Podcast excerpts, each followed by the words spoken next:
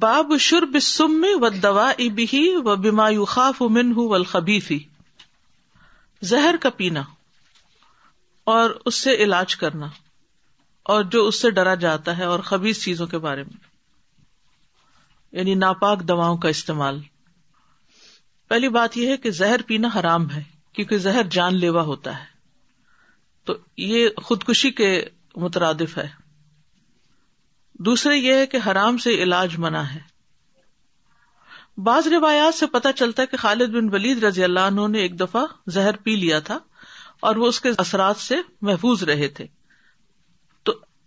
امام بخاری کا اشارہ یہ ہے کہ خالد بن ولید کا اس سے محفوظ رہنا ان کی کرامت تھی اس لیے اس واقعے کو زہر پینے کے لیے بطور دلیل استعمال نہیں کیا جا سکتا یعنی یہ ہر ایک کے لیے نہیں کہ کوئی شخص پی کے اپنے آپ کو ہلاک کرے حدثنا عبد اللہ ابن عبد الوہاب حدثنا خالد ابن الحرارث حدسنا شعبت سلیمان کالا سمیۃ و زواند و نبی حرت ردی اللہ عنہ نبی صلی اللہ علیہ وسلم اب ہر نبی صلی اللہ علیہ وسلم سے روایت کرتے ہیں آپ نے فرمایا من تردا من جب جو پہاڑ سے گرے فقط النفس یعنی جو پہاڑ سے گرے فقط نفسا ہو تو اس نے اپنے آپ کو قتل کر دیا یعنی جو جان بوجھ کے گرے پہاڑ سے اور پھر مر جائے تو اس نے خودکشی کی فہو افی ناری جہنم تو وہ جہنم کی آگ میں ہوگا یا تردا افی ہی خالدن مخلدن وہ اس میں ہمیشہ ہمیشہ کے لیے گرتا رہے گا فی ہا ابدن ابدن ہمیشہ کے لیے یعنی جہنم میں ہمیشہ رکھا جائے گا ہمیشہ کے لیے خالد مقلد ابد نکلے گا نہیں وہ من تحسا سمن اور جس نے زہر کو گھونٹ پی لیا فقت تو اس نے اپنے نفس کو قتل کیا فسم فی یدی ہی وہ زہر اس کے ہاتھ میں رہے گا یا تحسا ہو فی ناری جہنم وہ اس کو جہنم کی آگ میں پیتا رہے گا خالدن مخلدن فیحا ابدا وہ اس میں ہمیشہ ہمیشہ رہتے ہوئے وہ من قطع ہُحدیدن اور جس نے اپنے آپ کو کسی تیز دھار آلے سے قتل کیا حدیدت ہو فی تو وہ چھرا یا تلوار یا چاقو اس کے ہاتھ میں ہوگا یو جا بہا فی وطنی فی ناری جہنما خالدن مخلدن فی ہا ابدا وہ اپنے پیٹ میں ہمیشہ ہمیشہ جہنم میں ہو کر اس کو مارتا رہے گا یعنی اپنے آپ کو کل کرتا رہے گا جس بھی کسی چیز سے کسی نے اپنے آپ کو مارا تو آپ سوچیے کہ یہ جو بہت آسانی سے ہم لوگ کہہ دیتے ہیں کہ دل چاہتا ہے سوئسائڈ کر لوں یا سوئسائڈ کے خیالات بہت آ رہے ہیں تو ان کا توڑ یہ ہے کہ انسان کو یہ بتایا جائے کہ سوئسائڈ کے نقصانات کیا کیا ہے اتنی سخت سزا تو کسی اور جرم پہ بتائی نہیں گئی یہاں پر آپ دیکھیں کہ وہ جہنم میں پہاڑ سے اپنے آپ کو گراتا رہے گا گراتا رہے گا خالدن مخلدن ابدن زیادہ سے زیادہ کیا ہوتا ہے خالدینا ابدا لیکن خالد مخلد ابد یعنی ہمیشہ ہمیشہ کے لیے وہ اس میں جا پڑے گا تو یہاں پر بنیادی طور پر جو بات بتائی گئی ہے وہ یہ کہ زہر پینا خودکشی ہے اور خودکشی حرام ہے سنگین جرم ہے جو پیے گا اور مر جائے گا وہ جہنم میں ہمیشہ کے لیے زہر ہی پیتا رہے گا اور خودکشی کرتا رہے گا یعنی باقی سزاؤں کے ساتھ ساتھ اور چونکہ اس کا پینا حرام ہے تو اس لیے زہر کو پھر بطور دوا بھی استعمال نہیں کیا جا سکتا حدثنا محمد ابن السلام حدثنا احمد ابن بشیر ابو بکرن اخبرنا ہاشم ابن ہاشم کالا اخبرنی عامر ابن سعد کالا سمے تو ابی یقول سمے سمعت رسول اللہ صلی اللہ علیہ وسلم یقول یہ سعد بن نبی وقاص کی روایت ہے جو ان کے بیٹے عامر ان سے روایت کر رہے ہیں عامر کہتے کہ میں نے اپنے والد سعد سے سنا یقول آپ کہہ رہے تھے کہ میں نے رسول اللہ صلی اللہ علیہ وسلم کو فرماتے ہوئے سنا تمرات اجبتن جس نے صبح کی سات اجوا کھجوروں کے ساتھ لم یدر رحال کلیوم سمن ولا سہر اس دن اس کو کسی قسم کا کوئی زہر یا کوئی جادو اثر نہیں کرے گا نقصان نہیں دے گا یہاں جادو اور زہر کو اکٹھا بیان کیا گیا ہے ٹھیک ہے اس کی وجہ کیا ہے کہ زہر ایک ظاہری چیز ہے جادو ایک باطنی چیز ہے دونوں ہی کل کرنے والی ہیں جادو سے بھی لوگ مر جاتے ہیں اور زہر سے بھی مر جاتے ہیں تو دو کلرز کا علاج ہے اجوا کھجور میں تو زہر سے انسان کا جسم متاثر ہوتا ہے جادو سے انسان کی سوچ متاثر ہوتی ہے تو اس لیے دونوں کو ایک ہی خانے میں ڈالا گیا ہے تو جادو حرام ہے زہر بھی حرام ہے بطور علاج بھی درست نہیں اور حرام چیزوں میں شفا نہیں جی استاذ in terms of the religious aspect of suicide so when I سیشنسائڈ اور we know protect them against ایچولیگ suicide is religion so it's a protect factor because of the fact the religion discourages it and the stronger person is to their Dean the more closely connected they are to a religious group and a religious community, the less likely they are to commit suicide. The other thing that I've noticed in my practice is that people who attempt suicide often end up harming themselves a lot more than they expected, and they survive. So, for example, people who take medicines to overdose will have the severe side effects, will have to take very difficult medications to try to overcome it. And when they survive, treatment is required upon them. They cannot say no. So recently we had someone who tried to commit suicide, and she had to drink charcoal, and she didn't want to, so she was forced to. So a tube was put down her nose, and she was forced to take the charcoal because she refused. And early on in my medical school years, there was a man who took a gun and put it to his chin and shot himself, trying to kill himself, and he survived with a bullet in his head and his face destroyed. And this is the suffering that they endure for.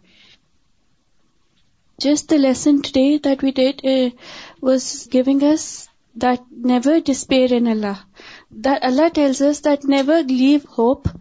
because that is something that really depresses a person. If you think that you are completely doomed forever and you have no way out, so subhanAllah, how Allah Ta'ala has given us a way out of thinking positively and always thinking that Allah is going to forgive me and he is there and he is listening. So it's just.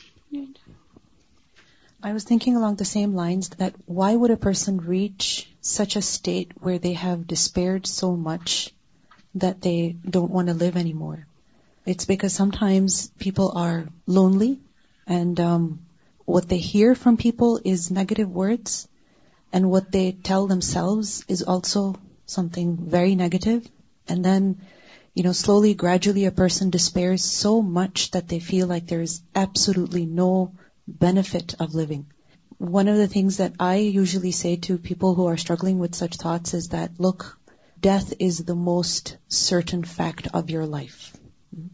Whether you want to die or not, you will die. So don't obsess about death. Shift your focus towards living. And really what needs to be done is that people need to be given hope. And they need to be shown the positive side of suffering, of illness, of, life in general, so that they have something to cling on to in order to have the courage to continue to live. So we really need to talk about more positive things and bring hope to people than to, give them more and more despair. السلام علیکم استاذ my question is about their دعائے مغفرت for them اور something they say لا الہ الا اللہ سو وی کین ڈو دعائے مغفرت السلام علیکم I think for me I had an experience with one of my personal assistants she was a Muslim and she committed suicide and I think this a this is perception سبحان اللہ and yes I agree with sister shell that religion is a really important aspect to her but I think for me when I spoke to her as a new revert I was surprised that a Muslim would have those kind of thoughts and when she did confide and mean she did confide and me I have a very superficial way of dealing with it and it's one of my deepest regrets but سبحان اللہ اللہ knows why I had to go through this but I realise سبحان اللہ sister is able to give that kind of information because she has the tools. She understands what the purpose of suffering is from knowledge. And I find, subhanAllah, we really cannot help people if we don't have ilm. And for me, going through Talim Quran has made me aware where, if ever Allah subhanahu wa ta'ala puts me in that position, I'm able to say and understand deeply the purpose of suffering, because people don't understand that. And that is the عبد اللہ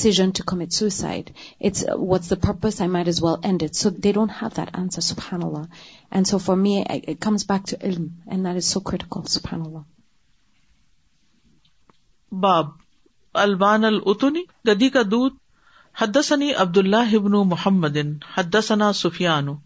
ان زہری انبی ادری سن خولانی خوشنی رضی اللہ عنہ قال نہن نبی صلی اللہ علیہ وسلم ان اکلی کل ذی ناب من السبع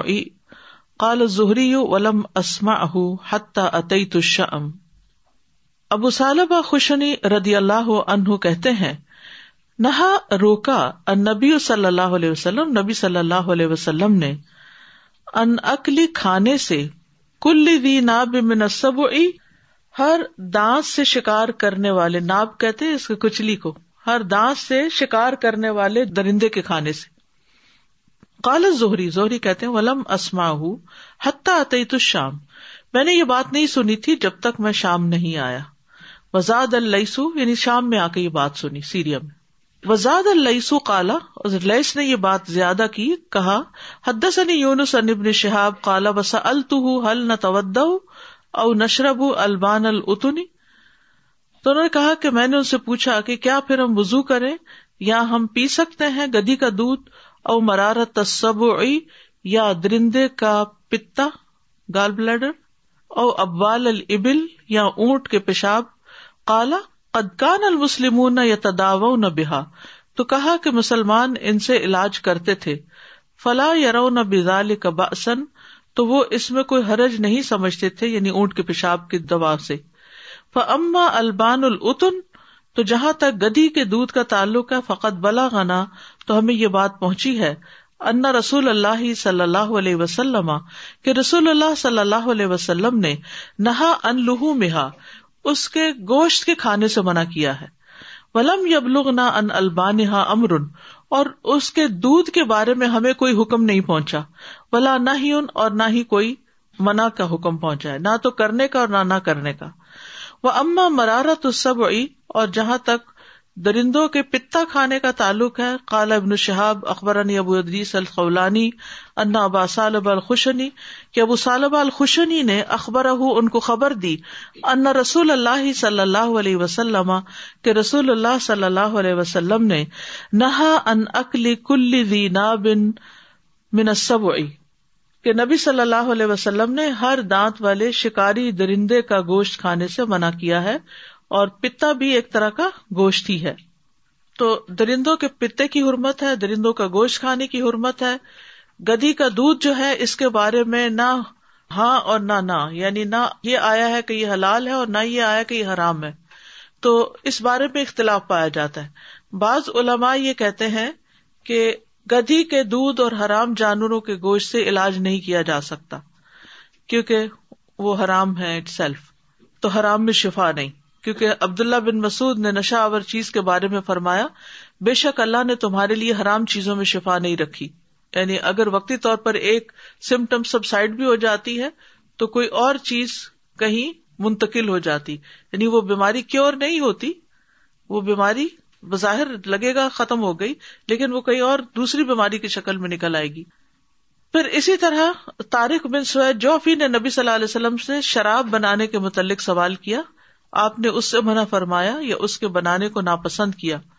انہوں نے کہا میں اس کو دوا کے لیے بناتا ہوں تو آپ نے فرمایا یہ دوا نہیں بلکہ یہ خود بیماری ہے ٹھیک ہے تو زہر کے علاج کے لیے بھی بعض اوقات سانپوں کا گوشت یا گدھوں کا گوشت ملا کے کھلایا جاتا ہے تو یہ بھی بنا ہے لیکن بعض علماء یہ کہتے ہیں کہ گدھی کا گوشت تو حرام ہے لیکن دودھ کی حرمت کے بارے میں چونکہ کوئی سری حکم نہیں تو اس لیے اس کو حرام نہیں کر سکتے کیونکہ انسان کا گوشت کھانا حرام ہے لیکن انسان کا دودھ جو ہے وہ کیا ہے حلال ہے ٹھیک ہے تو بنیادی طور پر جو حکم ہے وہ یہ کہ طیبات حلال ہے اور خبیص چیزیں جو ہیں وہ حرام ہے اور خبیص چیزوں سے علاج کی وجہ سے انسان کا دل بیمار ہو جاتا ہے یعنی روحانی بیماریاں زیادہ ہو جاتی ہیں تو اس لیے خبیز چیزوں سے ہر صورت میں بچنا چاہیے ہر طرح سے دور رہنا چاہیے خبیز چیز جو ہے بذات خود بیماری پیدا کرتی ہے اور انسان کے مزاج پر بھی اثر انداز ہوتی ہے تو چونکہ خبیز چیزیں انسان کے مزاج کو بگاڑتی ہیں اور اس بگاڑ کی وجہ سے بہت سی بیماریاں پیدا ہوتی ہیں ذہنی بیماریاں یا جسمانی بیماریاں تو اس لیے اس کے استعمال سے بھی منع کر دیا گیا ہے اصل میں اب جو دوائیاں بنتی ہیں ان میں کیمیکل ریئیکشن کی وجہ سے ان کی نیچر چینج ہو جاتی ہے تو وہ اصل حالت میں نہیں رہتی وہ کچھ سے کچھ بن جاتی ہیں لیکن پہلے زمانے میں تو اگر گدی کا دودھ ہے تو وہ دودھ سیلف اسی طرح ہی ہے گوشت ہے تو گوشت ہے یعنی اسی شکل میں اس کی شکل نہیں بدلتی تھی تو جو حرام چیز ہے اس کو براہ راست نہیں کھایا جا سکتا شراب چاہے انگور سے بنے چاہے جو سے بنے چاہے شراب شراب شراب تو شراب ہے نشہ چیز ہے ہاں۔ اصل میں حکمت کیا یہ نہیں کہ شراب یا غیر شراب کی بات ہے کل مسکرن حرام ہاں۔ ہر نشہ آور چیز حرام ہے استاذ recently found out there is a university in one of the Arabic countries they have come out with the first antibiotic made ever and that is made of the camel urine because of its advantages پیشاب ویسے نجس ہے لیکن نبی صلی اللہ علیہ وسلم نے اس کو دوا کے لیے استعمال کرنے کی اجازت دی تو جب آپ جس چیز کی اجازت دے دیں تو وہ تو پھر حلال ہے باب وقع وقا فل انا جب مکھی برتن کے اندر گر جائے یعنی جس میں کھانا یا پانی ہو تو پھر کیا حکم ہے حد ثنا قطعی بتو حد ثنا اسماعیل ابن جافرین مسلم مولا بنی تیمن ان ابئی دبن ہن مولا بنی زرعقن ان ابی ہرئی رتا ردی اللہ عنہ ان رسول اللہ صلی اللہ علیہ وسلم رسول اللہ صلی اللہ علیہ وسلم نے فرمایا الذباب فی اناء احدکم جب تم میں سے کسی کے برتن میں مکھھی گر جائے فل مس ہو کل ہوں تو چاہیے کہ اس کو پوری طرح ڈبو دے تم ملیت پھر اس کو پھینک دے نفی احد جنا ہی شفا ان کیونکہ اس کے دو پروں میں سے ایک میں شفا ہے وہ فل آخری دا ان اور دوسرے میں بیماری ہے تو مکھی کے پر میں زہر بھی ہے اور تریاک بھی ہے بیماری بھی ہے اور علاج بھی ہے یہ بھی اللہ کی قدرت ہے ایک میں بیماری ہے ایک میں علاج ہے تو اگر ایک اندر گرا ہے تو دوسرا بھی ڈبو کے پھر باہر پھینک دو اللہ کہ گرم اور ساری مکھی گل جائے اس میں تو وہ اور بات ہے لیکن بعض اوقات آئس کریم یا ٹھنڈے دودھ یا ٹھنڈی چیز کے اوپر بھی گر سکتی رسول اللہ صلی اللہ علیہ وسلم نے فرمایا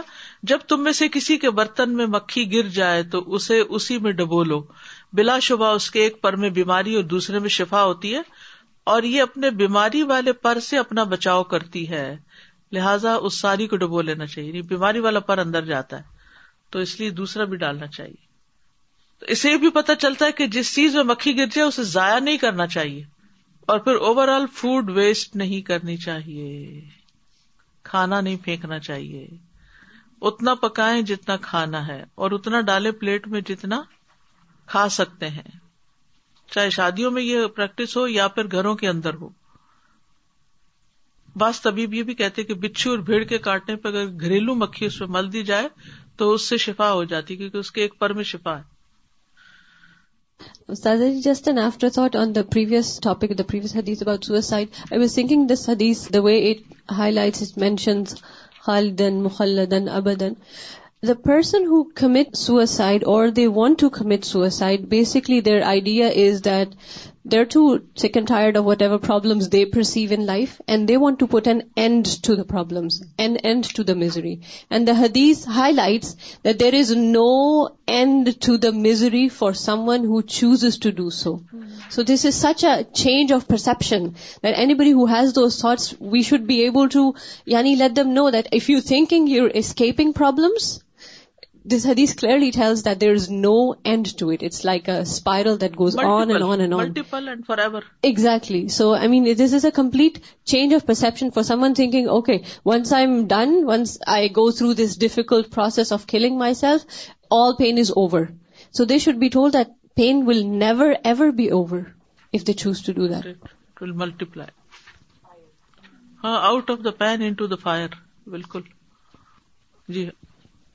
Assalamu alaikum. So the English book is actually mentioning uh, the reason why uh, the fly actually has these um, special yeast cells, the parasites which are living within the body of the fly. And those yeast uh, cells are needed by the fly to complete its life cycle. So at some point they protrude out from the respiratory tubules of the fly. So what happens is when the fly is actually dipped into the fluid, there's the stomach bursts and that fungus is released. And that is how it works as like an antibiotic, you can say. It kills the germs that the fly carries on one wing. So one wing is carrying the, like you can say, disease-causing uh, bacteria or pathogens. When it is dipped into the fluid, this fungus is released and it is carrying an antibiotic against those pathogens. So this effect of killing the pathogens is only when it is dipped in a fluid. So if the fly lands on a solid food, so then this will not work.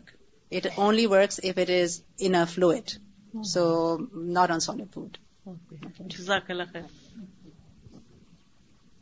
جی السلام علیکم میرا چھوٹا سا question ہے کہ مکھی کے بارے میں آپ نے بتایا کہ مکھی اگر لکوڈ میں گرے تو پورا ڈپ کر دیں جی ہے نا اگر کسی سالڈ چیز پہ رائس پہ بیٹھ گئی فروٹ پہ بیٹھ گئی تو وہ تو پھینک دیں اس تو اڑا دیں بس اڑ جائے گی وہ پھر وہاں تو پھنستی بھی نہیں نا ہاں جی تو پھر وہ والے چیز کو تو پھینک دیں اگر کسی فروٹ پہ بیٹھ گئی نہیں اگر زیادہ دیر بیٹھی تو اتنے حصے کے چاول پہ بیٹھی تو اتنا سا وہاں سے ہٹا کے پھینک دے یعنی اتنے سے چاول نکال کے پھینک دے پوری پلیٹ نہیں صحیح بس اس کو تو دھو کے کھا سکتے ہیں سبحان اللہ بحمد کا اشد اللہ اللہ اللہ انتا استخ فی و اطوب السلام علیکم و رحمۃ اللہ وبرکاتہ بسم اللہ الرحمن الرحیم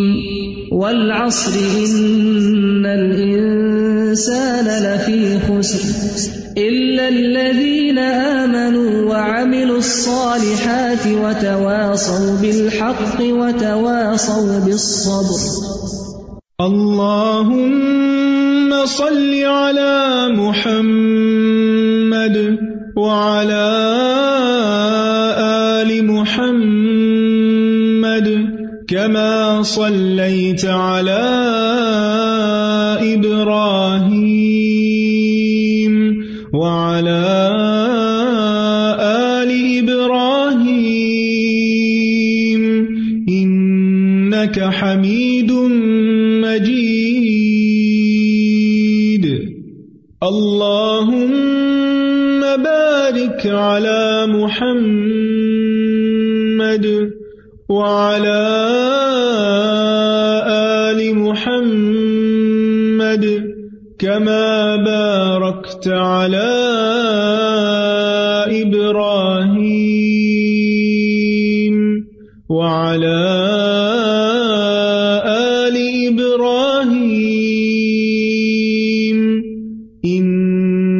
حميد مجيد